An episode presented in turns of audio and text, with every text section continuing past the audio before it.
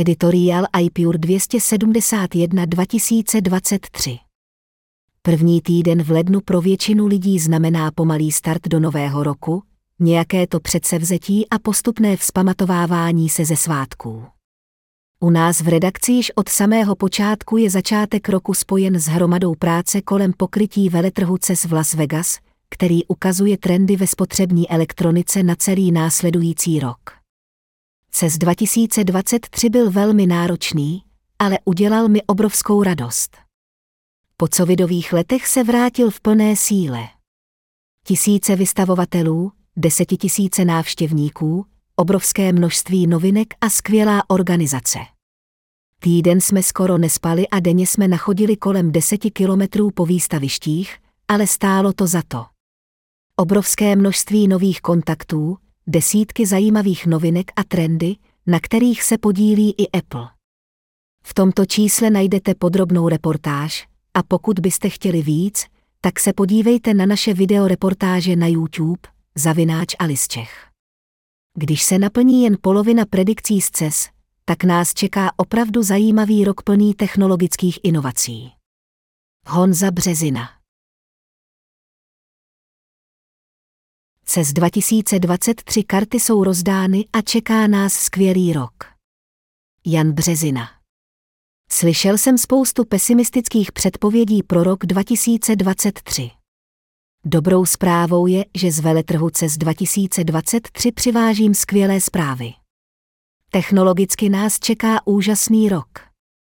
Veletrh CES Consumer Electronic Show již tradičně zahajuje rok a určuje trendy na následujících 12 měsíců nejen ve spotřební elektronice. Tato akce postupně vyrostla v nejvýznamnější světovou akci, kde své plány odhalují všichni, od startupů až po technologické giganty. Termín spotřební elektronika je chápán v tom nejširším možném smyslu slova. Kromě tradičních počítačů, mobilů, audia a videa, bílé elektroniky, přes moderní jako svět krypta, virtuální realitu, elektromobilitu, robotiku a AI, až po moderní materiály, kosmický program nebo třeba udržitelné, autonomní zemědělství. Jde o akci, na které tisíce firem vystavují desetitisíce produktů a chodí se na ní podívat kolem sta tisíců návštěvníků z více jak 170 zemí. Já osobně jsem byl na CES již po 18. a tak mohu dobře srovnávat. V tomto článku bych se rád podrobně zaměřil na trendy, které CES 2023 v Las Vegas odhalil. Firmy se vzpamatovávají z covidu. První dobrou zprávou je, že jak veletrh samotný, tak jednotlivé firmy se již začínají vzpamatovávat z covidu. Loňský ročník, který následoval po vynucené epidemické přestávce, byl velmi smutný. Doznívající epidemie a protipidemiologická opatření způsobila, že výrazně ubylo jak vystavovatelů, tak i návštěvníků a veletrh se zmenšil v obou parametrech cirka na třetina svého standardu. Co víc, ti, kdo dorazili vystavovat, předvedli jen velmi malé množství nových produktů a skoro žádné zásadní inovace. Bylo vidět, že dva roky různých uzávěr, práce z domova a přerušení dodavatelsko-odběratelských vazeb si vybralo krutou daň. I to málo novinek, které jsme loni objevili v Las Vegas, mělo následně v průběhu roku 2022 velké spoždění a část se na trh vůbec nedostala. Konec konců i Apple měl obrovské problémy s dodávkami a třeba dokončení přechodu z platformy Intel na Apple Silicon nakonec nestihl ve slíbené dvouleté lhůtě. Skvělou zprávou je, že letos to na CES vypadalo prakticky stejně jako před covidem. Pět velkých hal a další čtyři lokace po celém Las Vegas opět naplnili vystavovatelé a zájem návštěvníků se také prakticky vrátil na běžný standard. Co je ještě důležitější, vrátily se inovace, nové produkty a obecný optimismus. U většiny novinek výrobci slibovali uvedení na trh na přelomu ledna a února či nejpozději v Q1 lomítko 2023. To naznačuje, že výrobní kapacity, dodávky komponent a logistika se pomalu vrací do normálu. Osobně očekávám, že ještě v roce 2023 budou pokračovat delší dodací lhůty u nejžádanějších produktů ale pokud se něco zásadně nepokazí, tak by se situace měla poměrně výrazně zlepšovat s každým měsícem. Takže pokud čekáte na podzimní novinky od Apple, tak byste se měli dočkat pravděpodobně během několika týdnů a je velmi pravděpodobné, že už na jaře nás od Apple čeká poměrně velká skupina novinek, které právě z kapacitních důvodů odsunul z podzimních termínů. Méně vizionářští a více konkrétních produktů. První velký trend, který nešlo na CES 2023 přehlédnout, se netýkal konkrétních produktů, ale přístupu firem k jejich prezentaci. Na akcích tohoto typu mají zejména velké společnosti tendence představovat dlouhodobé plány, vize, koncepty a tím do jisté míry formovat budoucí očekávání svých zákazníků. V minulosti bylo zcela běžné, že společnosti představovaly vize s horizontem 5-20 let. Letos se většina společností těchto velkolepých vizí vyvarovala a soustředila se mnohem víc na konkrétní produkty, které již na trhu jsou nebo se na něm objeví během následujících 12-36 měsíců. Asi nejvíc konceptů bylo vidět u vystavovatelů z oblasti automotiv. Je to logické, protože právě v tomto ohledu trvá vývoj extrémně dlouho a do hry vstupují různé státní regulace, homologace a podobně. Ale i zde byl vidět jistý posun. Třeba Caterpillar předváděl na akci obrovský autonomní nakladač a rovnou k tomu dodal, že mu jich již přes 500 jezdí v terénu u zákazníků. John Deere, který se prezentoval na jedné z hlavních keynote, zase předváděl zcela autonomní řešení pro hnojení a sklizeň velkých polí s tím, že technologie je již otestovaná v praxi a připravená pro nasazení. Z BMW jste se mohli svést v novém elektromodelu a třeba Audi společně s HTC a společností Holoride předvádělo v praxi a reálném provozu zábavní systém postavený na virtuální realitě, který si můžete objednat třeba dnes. Všichni chtějí do automotiv. Když už jsme u dopravy, tak v oblasti osobní dopravy již dnes nikdo nepochybuje o tom, že budoucnost velmi rychle opustí spalovací motory. S EV už na veletrhu typu CES 2023 nikoho neoslníte. Hlavní pozornost se aktuálně dokonce od samořízení posunula k palubním systémům a zábavě pro posádku. V této oblasti se pravděpodobně nyní odehrává nejtuší konkurenční boj. Část automobilek nabízí vlastní řešení infotainment systémů v čele s Mercedesem, který v této oblasti odvedl v posledních letech obrovský kus práce. Nezanedbatelná část automobilek sází na Google Auto, případně společně s Applem spolupracuje na nasazení CarPlay 2. Ten bohužel na CES 2023 prakticky prezentován nebyl a to mě trochu vede ke skepsi v otázce, kdy se jeho nasazení dočkáme v praxi. A to Apple a Google nejsou jediní, kteří by si chtěli z tohoto lukrativního trhu uloupnout. Svá řešení se snaží prosadit Microsoft, Amazon s Alexou, BlackBerry, Nvidia a desítky menších společností. Upřímně bych v této oblasti pomalu očekával nějakou konsolidaci nabídky, ale opak je pravdou. Do hry vstupují navíc i asijské automobilky, které nepatří mezi nejzkušenější softwarové vývojáře. Arlomítkov rozhodně ano, ale metaverse jen opatrně. Druhou oblastí, ve které je vidět obrovský progres, je virtuální, rozšířená či mixovaná realita. Apple sice stále odkládá uvedení svého hardwareu pro rozšířenou realitu, ale jinak má vše nachystané. Procesory v iPhonech, iPadech i macích jsou speciálně optimalizované pro operace potřebné pro tuto oblast. V iOS, iPadOS a macOS je již roky ARKit rozhraní, které pomáhá vývojářům se zobrazováním virtuálních objektů a jejich umístěváním do prostoru, a nechybí ani vývojářské nástroje. Prostorový zvuk u AirPods je dalším dílkem do skládačky spolu s lidarem v iPhoneu a dalšími komponentami. Osobně věřím, že letos se dočkáme brýlí, které tento celý ekosystém uzavřou. Na rozdíl od Apple řada společností již svá řešení na CES představila v provozu. Například HTC přišlo s novou generací brýlí Vive, které jsou lehčí a nabízejí lepší obraz. Canon prezentoval systém Koukomou pro virtuální realitu i prototyp MREL pro mixovanou realitu. Desítky menších firem nabízely různě pokročilá řešení a koneckonců jediný opravdu povedený český stánek společně prezentoval nové brýle od Verginers, 3D tisk od Průši a Somnium Space.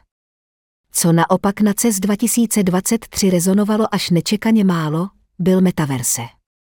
Zaznamenal jsem sice nižší desítky firem používajících tento buzzword, ale většinou šlo o startupy a nevýrazné projekty. Uvidíme, nakolik se situace změní za dva, pět let. Apple nastartoval metr i přes všechny obtíže.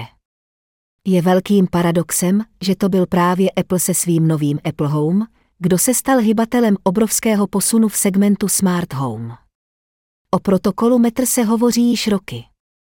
Já si pamatuji jeho první prezentaci na CES ještě před covidem, ale kromě jednání zainteresovaných stran se toho mnoho nedělo.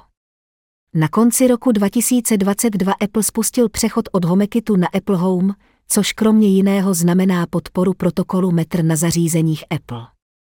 A tento krok neuvěřitelným způsobem akceleroval vývoj. Ještě na konci roku 2022 první výrobci představili první produkty postavené na komunikaci pomocí metr a přislíbili softwarové upgradey pro stávající produkty tam, kde to je možné. Skvělým příkladem může být třeba EVE. Na CES 2023 už prakticky neexistovala novinka v segmentu chytré domácnosti, která by nebyla metr kompatibilní. Proč? No protože metr propojuje světy Google Home, Apple Home, Amazon Alexa a Samsung SmartThings do jednoho navzájem kompatibilního prostředí. To na jedné straně neuvěřitelně zjednodušuje vývoj nových produktů, které místo řešení 3-4 komunikačních rozhraní a certifikací přináší jen jedno. Zároveň to samozřejmě výrazně zjednodušuje a rozšiřuje možnosti uživatelům, kterým se potenciálně rozvazují ruce při výběru a kombinování jednotlivých produktů.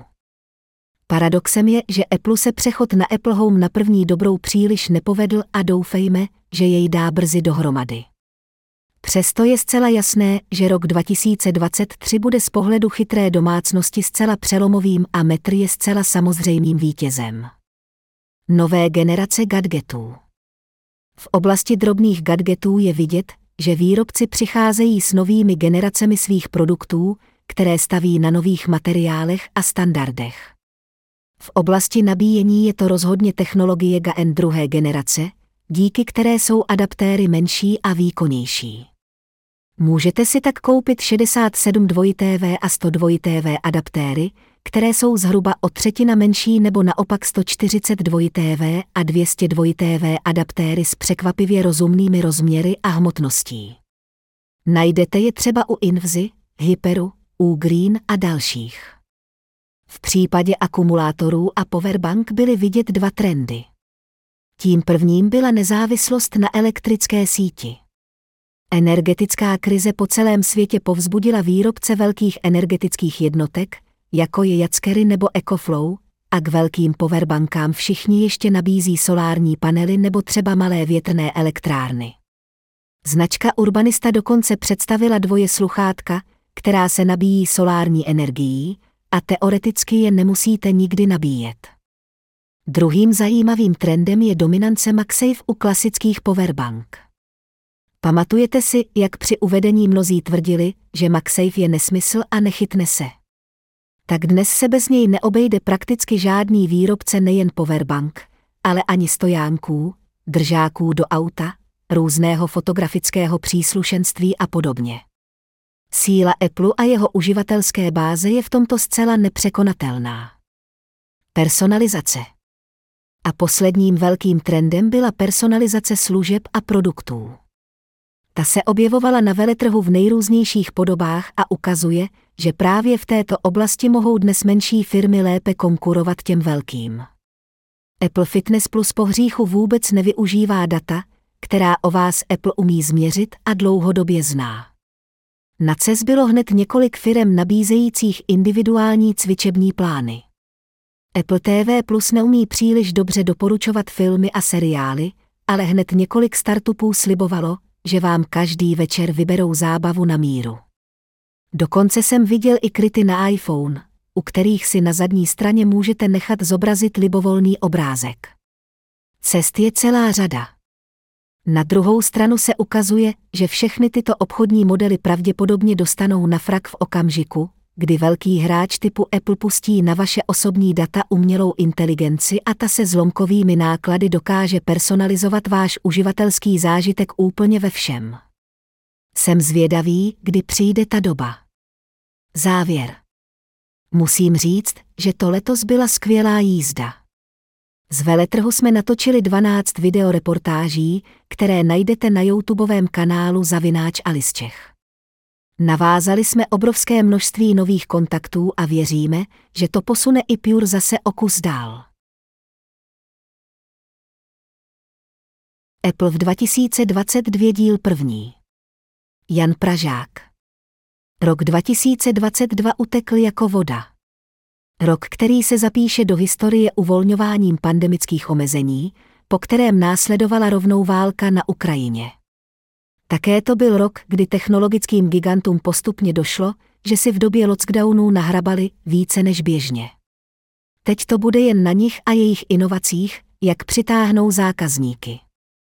Přemýšleli jste vůbec nad tím, kolik novinek se k nám letos dostalo? Nejen od kalifornské firmy, ale obecně. Objevila se řada novinek díky rozšíření neuronové sítě v podobě ChatGPT, která nadále ohromuje lidi po celém světě. Větší rozšíření sítí 5G po světě, nasazování robotů, které připomínají čím dál více lidi nebo to, že skoro každé druhé auto jezdí na elektřinu. Jak si ale počínal Apple? Apple nadále pokračoval se svojí expanzí vlastního čipu místo dřívější spolupráce s Intelem. Na jednu stranu je společně s AMD hlavním hráčem v tomto odvětví, na druhou se mu nepovedlo splnit nastavené cíle.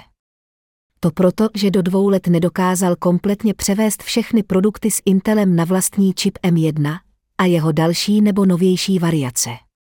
Ve skládačce tak stále chybí Mac Pro, který by svým výkonem měl konkurenci navždy zadupat do země. Nicméně s celosvětovým výpadkem čipů a dalších součástek se není čemu divit. Vždyť i PlayStation 5 je v dostatečných skladových zásobách teprve od ledna 2023. Apple sice často umí skoro zázraky, co se týče výrobního a distribučního řetězce, ale tohle bylo i nad jeho síly. V březnu tak Apple ukázal nový Mac Studio malou krabičku, která je se svým výkonem dostatečná pro jakékoliv menší opravdové studio. Ať už na poli střihu hudby, videa nebo grafických návrhů. Čip M1 navíc dostal přídomky Max a Ultra, a tak bylo jasné, že Apple bude M1 pájet k sobě. I když se vzhledově jedná o dva Macy mini položené na sebe, výkonem se nedají srovnat. Ti, kteří čekali na nový iMac s větším displejem, měli prozatím smůlu. Ke studiu si však mohli pořídit studio display, který především v oblasti odlesků, po instalaci příplatkové nanovrstvy, překonává všechny monitory, které Apple kdy vyrobil. Kromě něj se na 2TV 2TV DC 2022 dostalo i na přenosné počítače. Po 13 letech je tu redesign MacBooku Air. Sice má nadále celohliníkové tělo, ale porty a celkový vzhled jej posouvají na vyšší úroveň. Mimochodem je k mání s druhou generací čipu M, stejně tak dostal nový čip i MacBook Pro. MacBook Air také ladí s modely Pro z minulého roku, protože má v displeji stejný výřez Notch, na který jsme zvyklí z posledních iPhoneů. Celkově se Apple pochlapil. O redesignu MacBooku Air se mluvilo dlouho a stále se v kuloárech spekuluje o větší variantě. Zatím se tak nestalo, ale když pomineme věčně otlapkanou temně inkoustovou variantu, tak s novou variantou Apple uhodil hřebíček na hlavičku. Za chybějící Mac Pro bych mu přece jen letos ubral aspoň bod dolů v celkovém hodnocení, ale s vědomím, že to nebylo čistě jeho vinou. Jo a z pohledu systému. Všimli jste si na ventuře něčeho, co by bylo jinak kromě jiného dynamického wallpaperu, čísla v informacích, překopaného nastavení a aplikací počasí a hodiny. O stage manageru vůbec nemluvím, protože jsem ho na Macu spustil snad jen ve chvíli, kdy jsem jej testoval. Dejme tomu, že si zaslouží jedna, za úvodní část, ale kvůli softwaru to zaokrouhlíme na čistou dvojku. Co říkáte? Kategorie, která zajímá nejvíce fanoušků. Tahák Apple, který v lednu 2023 oslavil 16 let od svého uvedení na trh. Také je to stále největší zdroj příjmů americké společnosti. Jaro odstartoval iPhone se ve své třetí generaci. Za sebe musím říct, že už po tolika letech s It působí v nabídce trochu zastaralé. Rozumím tomu, že jako budgetový telefon si najde mnoho uživatelů zvyklých na tradiční ovládání. Dokázal bych i pochopit, že podpora 5G nebo vylepšený foťák a baterie lehce na úrovni 12 mini jej může udržet v nabídce. Ale z pohledu uživatele iPhoneu mini musím říct, že pokud chcete udržet náklady dole, tak se mini vždy vyplatí víc. Baterií, ovládáním, fotoaparátem a tím nejvtipnějším benefitem iPhoneu mini větším displejem. A navíc nemá kolem přední části nevzhledný černý plast. Abych Apple ale jen nehaněl, v září si své body nahnal u těch dražších modelů. Základní iPhone 14 bych možná přeskočil, protože rozdíl ve fotoaparátech je minimální, satelitní spojení v ČR nefunguje a ve výsledku si tak oproti iPhoneu 13 meziročně připlatíte, z důvodu kurzu eura a dolaru, jen za jinou barvu a detekci autonehody.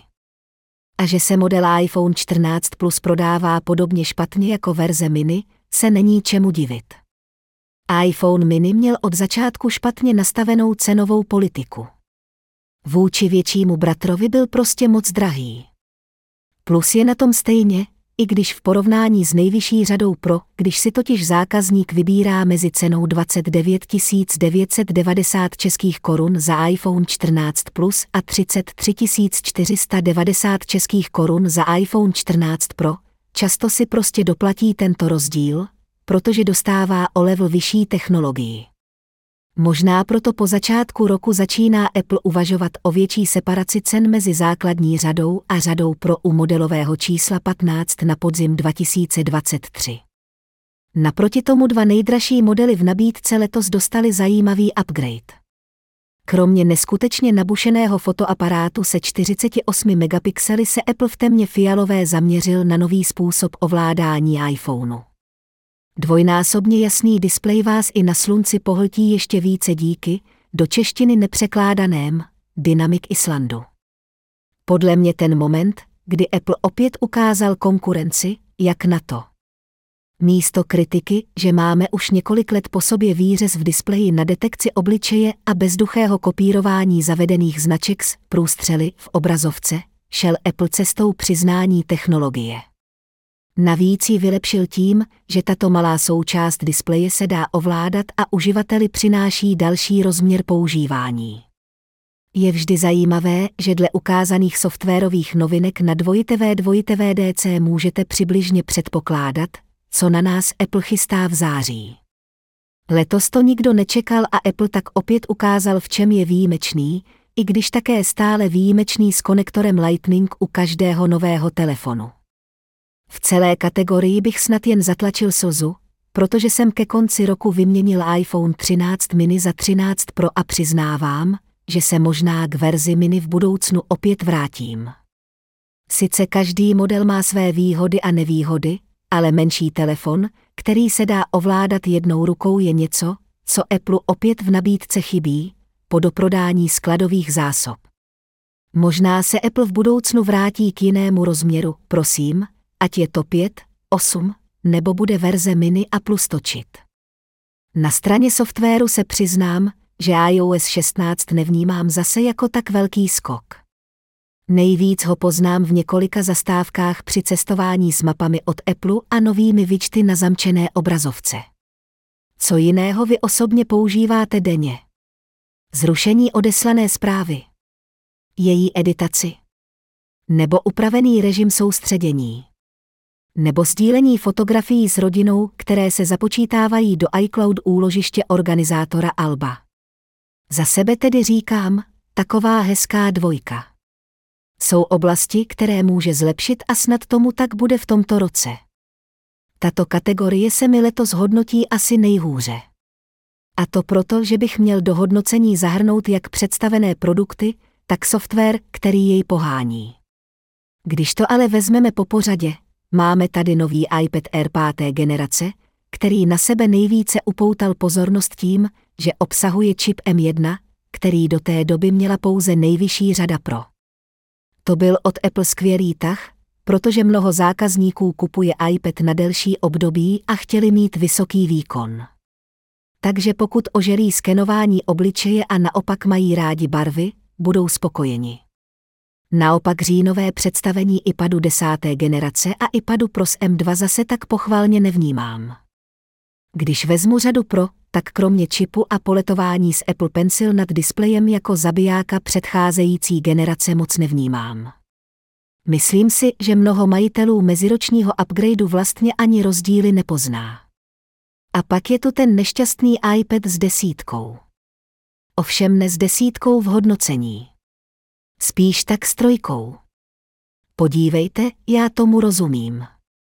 Apple potřeboval něco, čím natchne všechny, kteří stále používají, nebo do škol a firem kupují základní iPad.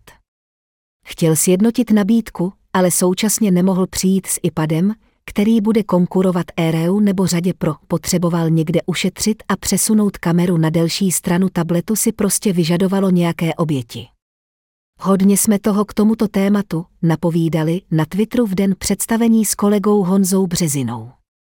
V logice problém nevidím. V čem vidím problém, je způsob komunikování benefitů tabletu. A také nepochopení ze strany uživatelů, kteří natrefí na nedostatečně informovaného prodejce. U tohoto iPadu je tolik, ale, že bych jej pro jistotu nedoporučil nikomu ze svých známých. Leda, že by nikdy nechtěl používat Apple Pencil, klávesnici si často může položit na stůl místo na klín, která mimochodem je už zahranou, co klávesnice může stát – a často se účastní videokonferencí. No a pak je tu ten nepochopený a nedotažený stage manager. Když funguje, není to zlé.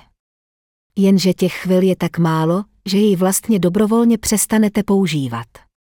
Kdyby raději Apple donutil vývojáře aplikací, aby každá aplikace fungovala v celoobrazovkovém režimu a já tak nemusel na předplacenou Premier League koukat ve čtverci s nevkusnými okraji. Uvědomuju si, že je to chyba vývojářů, a někteří na tom zapracovali, ale i tak mě to po každé pobaví. Až k pláči samozřejmě. Tak hlavně, že máme Stage Manager. Co naopak potěšilo je konečně aplikace počasí na iPadu. Tady můžeme oslavovat, i když po cestě pozbíráme pozůstalé fanoušky zařízlé aplikace Dark Sky. Nebo nadšence do občas fungující aplikace Freeform, která vyšla ke konci roku. Tady můžeme hodnotit upřímnou známkou třetí. Na větší posun si budeme muset počkat o rok déle. Mezitím se můžete těšit na druhý díl, který bude již tradičně hodnotit zbytek nabídky od Apple Watch po služby, které se stále více rozrůstají v portfoliu Apple. Jaké aplikace by neměly chybět na novém Macu? Jan Netolička. Aplikace jsou nepostradatelnou součástí každého počítače, a to včetně Macbooků od společnosti Apple. Existuje široká škála aplikací určených pro Macbooky, které usnadňují práci, umožňují zábavu nebo poskytují další užitečné funkce. V následujícím článku se budu zabývat nejlepšími aplikacemi pro Macbooky, které používám a které vy byste měli vyzkoušet. Prohlížeč. Možná jste doposud zvyklí pracovat s různými prohlížeči. V tomto směru si musíte hned na začátku ujasnit několik věcí. Pokud totiž máte iPhone či iPad, na kterém používáte Safari, tak by bylo nejvhodnější stejný program používat i na Macu. Vaše historie, záložky, seznam četby a nastavení se totiž díky Apple IT automaticky synchronizují, čímž dosáhnete maximálního komfortu. Jestliže ale naopak používáte například telefon s Androidem, tak bychom vám doporučili, abyste měli opět stejný prohlížeč i na vašem Macu. Volba je jen na vás a rozhodně je z čeho vybírat. Největší popularitě se pro takový případ těší prohlížeče jako Chrome nebo Firefox. Deunarchiver. Určitě se hned několikrát týdně setkáváte s takzvanými komprimovanými složkami v těch nejrůznějších formátech.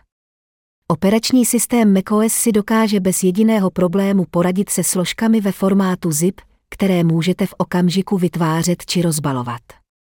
Horší je to ale v případě ostatních netak běžných formátů, jako jsou 7Z, RAR a podobně. Přesně z tohoto důvodu se hodí mít po ruce malou utilitu Deunarchiver, jež je navíc na App Store zcela zdarma. Tento program si dokáže poradit s otevřením těch nejrůznějších komprimovaných složek, přičemž vám zabere pouze pár megabitů místa.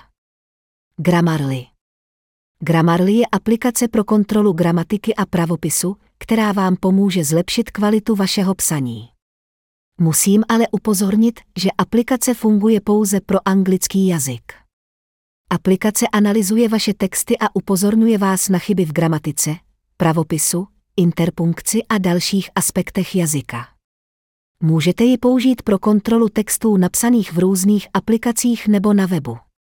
Alfred Alfred je aplikace pro rychlou a snadnou navigaci po macu a pro vyhledávání souborů a informací. Můžete použít příkazový řádek nebo klávesové zkratky pro rychlé spuštění aplikací, procházení internetu nebo pro vyhledávání souborů a informací na vašem macu. Aplikace také poskytuje řadu dalších funkcí, jako je spouštění příkazů pomocí hlasu nebo automatické vyplňování přihlašovacích údajů. Messenger Používáte Facebook Messenger na mobilním telefonu. Stáhněte si jej i do Macbooku. Jeden z nejpopulárnějších komunikátorů, totiž Facebook Messenger, lze stáhnout jako samostatnou aplikaci pro MacBook. Najdete ji v obchodě s aplikacemi App Store. Endurance Poslední mnou doporučovanou aplikací je Endurance. Tento program totiž dokáže šikovně prodloužit výdrž vaší baterie, což se může hodit především v momentech, kdy na macu potřebujete pracovat co možná nejdéle. Aplikace dokáže provést pár nastavení pro zmiňované prodloužení výdrže. Je konkrétně schopna zpomalit procesor, respektive zamezit mu v přechodu do režimu Turbo Boost, pozastavit nepotřebné služby a webové prohlížeče, uspat právě nepoužívané aplikace, upozornit vás na náročné programy a podobně. Ze své osobní zkušenosti musím uznat, že díky této vychytávce Mac dokáže bez připojení k elektrické síti šlapat o více než hodinu déle. Program je k dostání za 20 dolarů. Jaké jsou nejlepší aplikace pro Mac dle umělé inteligence? Jedna password aplikace pro zprávu hesel, která vám umožní ukládat a chránit všechna vaše hesla a přihlašovací údaje v bezpečném úložišti. Aplikace je velmi užitečná pro ty, kteří používají mnoho různých hesel nebo pro ty, kteří chtějí zabezpečit své přihlašovací údaje před útoky hackerů. Jedna password je snadno použitelná a poskytuje širokou škálu nástrojů pro zprávu hesel. Evernote aplikace pro poznámkování a organizaci, která vám umožní sjednotit všechny vaše poznámky, dokumenty, obrázky a nápady do jednoho místa. Aplikace je velmi užitečná pro ty, kteří potřebují mít všechny své poznámky a informace pohromadě a poskytuje širokou škálu možností pro třídění a organizaci poznámek. Evernote je snadno použitelná a poskytuje širokou škálu funkcí pro sdílení poznámek s ostatními lidmi. Spotify aplikace pro přehrávání hudby, která vám umožní poslouchat miliony skladeb zdarma nebo za předplatné. Aplikace je velmi užitečná pro ty, kteří chtějí mít přístup k širokému výběru hudby a poskytuje širokou škálu nástrojů pro vytváření playlistů a sledování oblíbených interpretů. Spotify je snadno použitelná a poskytuje kvalitní zvukový výstup. V závěru je třeba zmínit, že existuje mnoho dalších skvělých aplikací pro Macbooky, které jsou vhodné pro různé účely a potřeby. Je důležité vybrat si aplikace, které pro vás budou užitečné a budou splňovat vaše požadavky. Nezapomeňte také na bezpečnost a ochranu osobních údajů a používejte aplikace od důvěryhodných vývojářů. S dobře vybranými aplikacemi budou vaše práce a zábava na Macbooku ještě příjemnější. Budoucnost iPhoneu SE. Karel oprchal. Sotva jsme se přehoupli do nového roku, Apple je zase nepředvídatelný. Nacházíme se zhruba třetinu roku po vydání iPhoneu 14 a necelý rok od vydání lehce aktualizované třetí generace iPhoneu se a podle některých zdrojů, které však běžně bývají přesné, se zdá, že ani v roce 2024 žádný další iPhone se již nevyjde. Mě osobně to překvapilo, tak se pojďme podívat na to, v jakých sférách by to snad mohla být pravda. Musíme si nejdříve připomenout, proč iPhone se vůbec existuje a především, proč se k němu Apple po nekonečných čtyřech letech od první verze v roce 2016 nakonec uráčil vrátit. Všichni máme zkušenost s již zřejmě ukončeným trendem v designu mobilních telefonů, že od určité doby začaly docela rapidně růst. S příchodem moderních mobilů s dotykovým displejem se napříč odvětvím tak nějak logicky došlo k názoru, že malý displej je hned z několika hledisek nepraktický, takže i přeskázání Steva Jobse o tom, jak se telefon nesmí v úhlopříčce přehoupnout přes čtyři palce a všechny ovládací prvky musí být dosažitelné jen jedním palcem. I iPhone jednoho krásného dne začal bobtnat. Jak jsme na to nebyli zvyklí, i iPhone 5 nám přišel obrovský, nemluvě o tom obrovském skoku při vydání iPhoneu 6 a 6 Plus o dva roky později, který většina veřejnosti opravdu nečekala. Apple proto jako vždy schytal kritiku ze všech stran, jak se zaprodává konkurenci, neumí si stát za svým, bude ztrácet zákazníky a že se Steve Jobs musí obracet v hrobě. Až na to poslední, což není možné potvrdit ani vyvrátit, se žádná z věcí neodehrála iPhone narostl do dnešní podoby a dál se zvětšovat už nemá důvod, Apple si od dob iPhoneu 6 a 6 Plus nechal v nabídce vždy aspoň dvě možné velikosti a kdysi zvířené vody se zase uklidnily. Jako takový je dnes pravidelně vydávaný iPhone větší než kdy dřív, obzvlášť po zmizení modelu mini, ale nikoho to už nijak zvlášť neobtěžuje. Všichni jsme si zvykli. iPhone se však měl právě tomuto trendu konkurovat. Mnoha lidem totiž form faktor iPhone 5, z něhož se posléze vyklubal i iPhone 5 z a první generace se, připadal jako fotografům zlatý řez, prostě ideál. Přestože na nárůst velikosti oproti iPhoneům 4 a 4S zprvu nadávali, za řádek ikon navíc jsme byli nakonec všichni rádi. Konec konců Petr Mára to od jak živa kvitoval a jeho známý výrok je, že větší plocha se rovná větší produktivita. Něco na tom skutečně bude, i já jsem se po zkušenosti s iPhonem 6 Plus a třech letech s iPhonem XS v roce 2021 vrátil zpět na velikost Max a kdybych si teď kupoval telefon, menší model bych nechtěl. Jak je ale asi jasné, ne všichni sdílí tento pohled na věc. Jsou lidé, a mnozí z nich se kdysi dokonce dovedli opravdu naštvat, když zjistili, že žádný malý iPhone už nebude, kterým se tak velký telefon jednoduše příčí. Modely Plus nebo Max chápu, ty mohou někomu špatně sedět do kapsy, jsou jim nepohodlné nebo moc těžké. Ale klasický iPhone. Jen o 2 cm vyšší než původní iPhone se, ale pocitově s asi pětinásobně větším displejem, to by měla být pro každého jasná volba. Nehledě na to, že jak jde čas, člověku začínají vypovídat oči a větší telefon znamená lepší možnosti úpravy ovládacích prvků. Ale komu není rady, tomu není pomoci. Tlak byl jednoduše tak veliký, že se Apple nenechal dlouho prosit a přišel s telefonem, za který mu zákazníci málem ruce urvali. Super výkon, celkově solidní hardware za skoro žádné peníze. Rozhodně lepší projekt než iPhone 5 s mnohem lepším poměrem cena výkon než u následně vydaného iPhoneu XR a 11. iPhone se tedy uspokojil lidi dychtící po skutečně malém telefonu, který toho neumí moc, ale dělá to dobře a dlouho vydrží. Model se byl zázrak po všech směrech, jeho softwarová podpora skončila až v loni a druhé generace jsme se dočkali až po čtyřech letech, kdy tento model v podstatě vstal z mrtvých. Nikdo nedoufal, všichni věděli, že tak titěrný telefon se už nikdy na trhu neobjeví, a tak se nakonec splnila ta očekávání, že Apple recykluje šasy iPhone 8 a vdechne mu druhý život právě prostřednictvím druhý a dokonce i třetí generace iPhoneu se. Zase se zvedla vlna odporu, protože iPhone 8 je evidentně větší než iPhone 5 a tomuto formátu se chtěl každý majitel prvního se vyhnout, ale na zatvrzelost tak malé skupiny lidí prostě nejde brát v potaz. iPhone se druhé generace byl tak jako tak opět extrémní úspěch, a to především proto, že si konečně opět mohli iPhone dovolit i lidé z nízkopříjmových skupin či ti, kteří do nového telefonu jednoduše nechtějí investovat tolik peněz. Do karet mu hrála i probíhající pandemie. Dokud se neexistovalo, jediným řešením byl starší model, jak jsem to svého času řešil já, ale to každý dělat nebude. Prostě se ukázalo, že se na trh patří. Šlamastika začíná.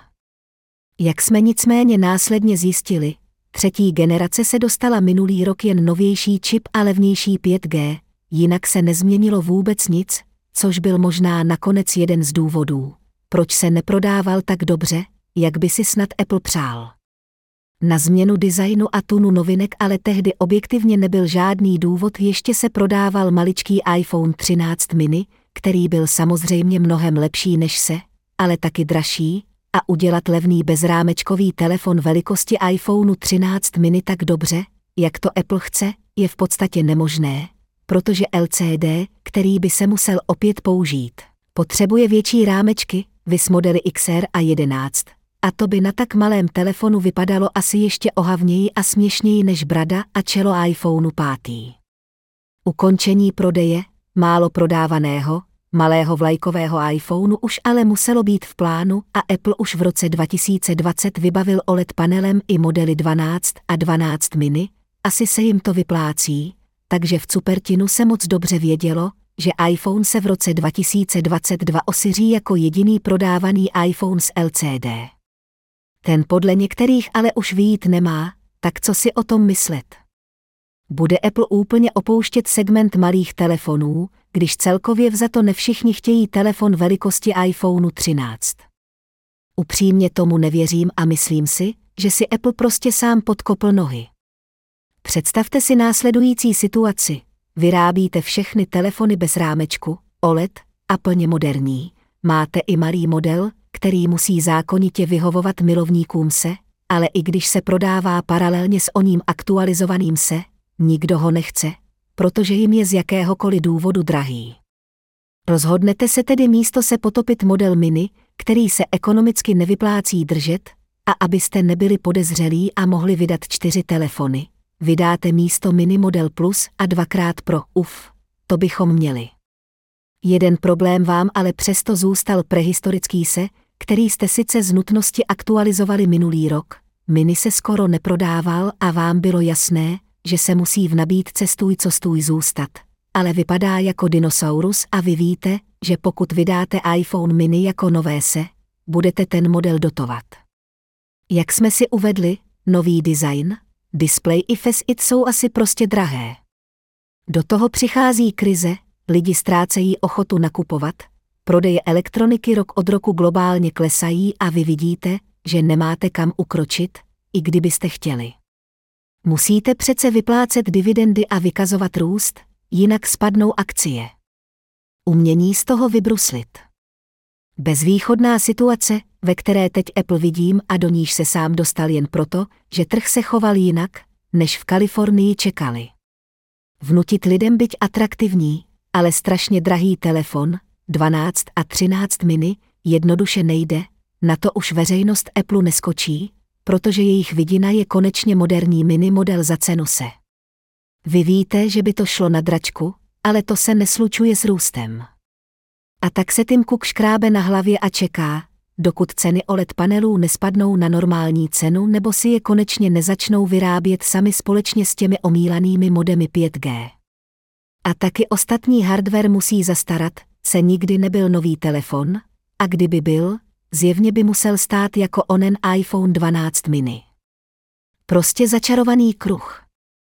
Vidím to zpětně tak, že se Apple ve formě iPhoneu 12 a 13 mini zkusil se zase uříznout, protože na něm asi nejsou schopni vydělávat tolik, kolik by si představovali.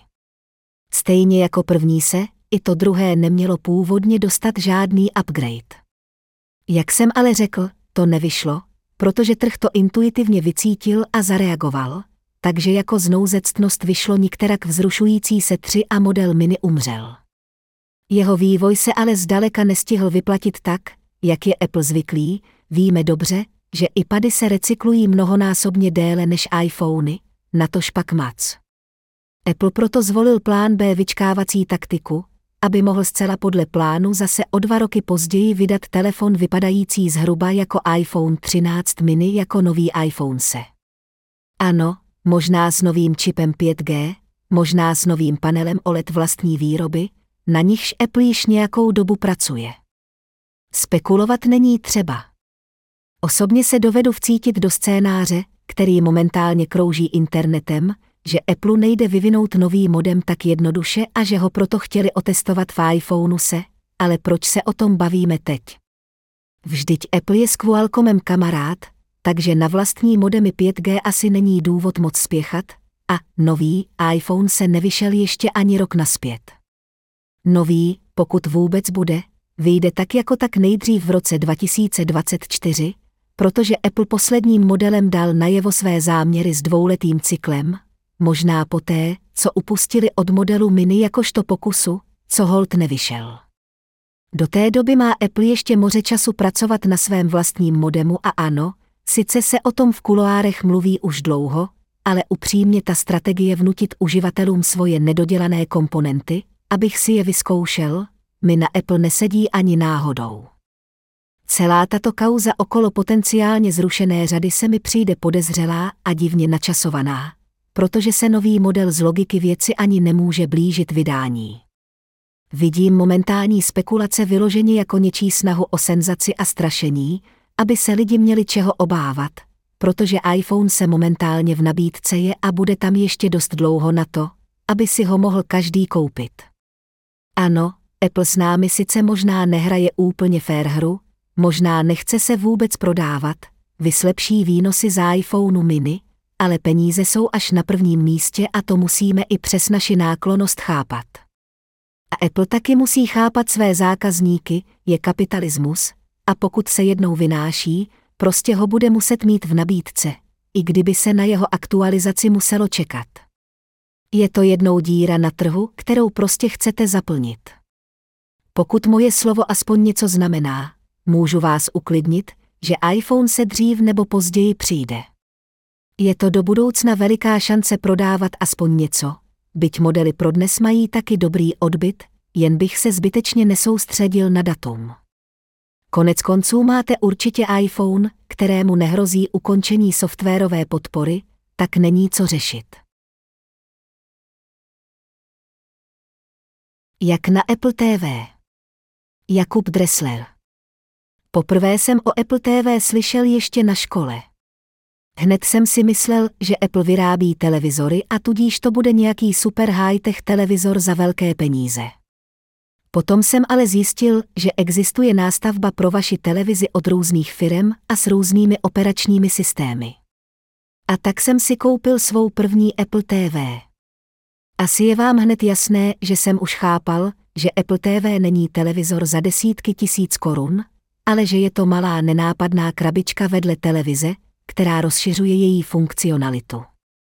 Teda, dneska už to tak není, protože televize sami o sobě umí spoustu věcí, ale tehdy to tak platilo. Dneska si můžete koupit televizi, která má v sobě aplikaci Apple TV a tudíž nic dalšího nepotřebujete. Když jsem si svoji první Apple TV kupoval já, tak jsem z ní byl nadšený. Hlavně to bylo díky tomu, že jsem ji měl na zkoušku od kamaráda za velmi malou cenu. O to byl zážitek lepší. Díky Apple TV Plus jsem se hned začal ponořovat do světa prehistorické planety, skvělých kriminálních seriálů nebo komediálních filmů, kterými začal Apple plnit svoji aplikaci. Ale nic netrvá věčně a moje nadšení vyprchalo. Proč? Protože jsem si přikoupil do obývacího pokoje dva HomePody mini a ty si s mojí Apple TV moc nerozumí. Je hold moc stará. Po každé si musím nastavit znovu externí zvukový výstup na HomePody, sem tam se mi zvuk přepne na televizi. Prostě je to občas otrava. Takže si budu muset pořídit novou černou krabičku a nakousnutým jablíčkem a osvěžit si její nastavování. Jak Apple TV nastavit? Pro základní nastavení Apple TV potřebujete čtyři předpoklady, internet, monitor nebo televizi s portem HDMI, kabel HDMI a iPhone. Pokud si koupíte Apple TV 4K, což je rozhodně nejlepší volba, tak budete potřebovat kabel HDMI 2, 0 nebo ještě lépe 2, 1, díky kterému se nebudete muset vzdát některých funkcí. Pokud toto všechno máte, tak si zkontrolujte, že máte iPhone z nejnovější verzí iOS, že je iPhone připojený k vaší domácí Wi-Fi a máte na něm zapnuté dvoufaktorové ověřování. Prostě taková ta klasika. Dalším krokem je samozřejmě to, že Apple TV zapojíte do zásuvky, připojíte ji přes kabel HDMI do televize a televizi zapnete. Pokud chcete televizor připojit k internetu přes Ethernet, tak jej připojte také. Apple TV vás i hned začne provádět instalací. Pomocí klikpadu vyberte jazyk, zvolte, jestli chcete používat Siri a přihlaste se pomocí svého Apple IT. Můžete to udělat dvěma standardními způsoby, známými každému uživateli Apple ručně nebo přes iPhone. Pokud zvolíte ten jednodušší způsob, tedy přes iPhone, stačí mít telefon v blízkosti Apple TV a postupovat podle pokynů na iPhoneu nebo Apple TV. A co se týká ručního nastavení, k tomu snad není co dodat. Prostě se přihlásíte svým jménem a heslem, tak jako kamkoliv jinam. Potom vás čekají další nastavení jako společná plocha, nastavení Apple TV pro domácnost a její zařazení do místností a tak dále. Až tímto procesem projdete, máte hotovo. Nastavení více členů na Apple TV. Apple TV můžete využívat různými způsoby. U nás doma to děláme tak, že ji všichni členové rodiny využívají na jeden účet s jedním nastavením. Někomu by to ale mohlo vadit, a tak si Apple TV můžete nastavit s různými uživatelskými účty pro různé členy rodiny. Škoda, že to nejde i jinde, že? Ale to je na jiný článek. Jak tedy postupovat? Když probudíte Apple TV, tak se vám zobrazí základní menu nastavení. Tam najdete agendu uživatelé a účty a v ní zvolte přidat nového uživatele, kde se přes Apple IT přihlásí druhý člen rodiny. Přepínání mezi účty se poté provádí také v této části nastavení. Prostě jen změníte účet v agendě aktivní uživatel. Spořiče. Asi nejlepší na Apple TV, samozřejmě kromě sledování filmů, jsou její spořiče obrazovky. Rádi je používáme při návštěvách. Přes Apple Music pustíme nějakou muziku, nastavíme spořič obrazovky a hned je lepší kulisa. Ty si ale nejdříve musíte nastavit. Takže musíte otevřít nastavení obecné spořič obrazovky. Tam si můžete nastavit, po jaké době nečinnosti se spořič zapne, jak dlouho se má zobrazovat a po jaké době se má Apple TV uspat. Taky si tam můžete nastavit, jaké záběry chcete krajina, země, pod vodou nebo silueta města. Ale nemusíte mít nastavené jen letecké záběry. Možností je více. Můžete si tam například nastavit vaše společné fotky z vaší knihovny. A pokud se vám spořič právě přehrává a vy byste chtěli vědět, odkud záběry jsou nebo co zobrazují, tak stačí jednou klepnout do dotykové části ovladače a v levém dolním rohu se vám informace zobrazí. Přizpůsobení plochy. Na Apple TV si můžete instalovat nejrůznější aplikace, které najdete v App Store. Aplikace se vám ale instalují vždy na konec základního menu Apple TV, což není vždy pohodlné, zvláště pokud aplikaci chcete využívat často. S plochou můžete jednoduše pracovat a aplikaci si přesunout kamkoliv chcete. Stačí najet ovladačem na aplikaci a stisknout střed klikpadu lomítko dotykové plochy, v závislosti na verzi vašeho Apple TV Remote, dokud se aplikace nezačne třást. Poté ji můžete přesunout, kam chcete. Aplikace si ale můžete uspořádat i do složek. Postup je téměř stejný, jen aplikaci musíte držet nad druhou tak dlouho, dokud se neobjeví složka. Ale to už znáte z iPhone nebo iPadu. Obdobně můžete aplikace přesouvat naspět. Jakmile takto přesunete poslední aplikaci, složka se automaticky smaže. Pokud chcete smazat aplikaci, znovu opakujte postup jako u přesouvání. Když se aplikace bude třást, kliknete na ovladači na tlačítko se znaky play lomítko stop a zvolte volbu smazat. Ovládání přes iPhone nebo iPad. Časem asi zjistíte, že je pro vás jednodušší ovládat přes jiné zařízení než přes ovladač. Nejčastěji nejspíš sáhnete po iPhone nebo iPadu. Když budete ovládat televizi, tak vám tuto možnost často nabídne telefon sám, zvláště pokud chcete napsat název filmu do vyhledávání. Ovladač ale můžete i vyvolat z ovládacího centra, pokud jej máte přidaný. Pokud ne, musíte jít do nastavení ovládací centrum Apple TV Remove. Díky tomuto softwarovému řešení získáte plnohodnotný ovladač přímo z obrazovky vašeho zařízení. Můžete zapínat a vypínat televizi, přesouvat film dopředu či dozadu nebo jedním kliknutím zapnout skryté titulky.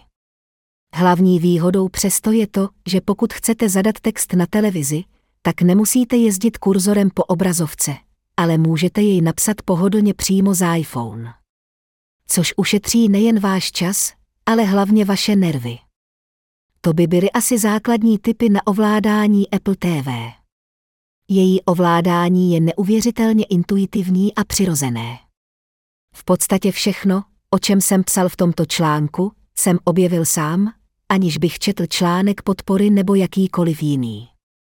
Stále je pro mě těch pár stovek vynaložených na koupy Apple TV nejlepší investicí, co jsem za poslední roky udělal.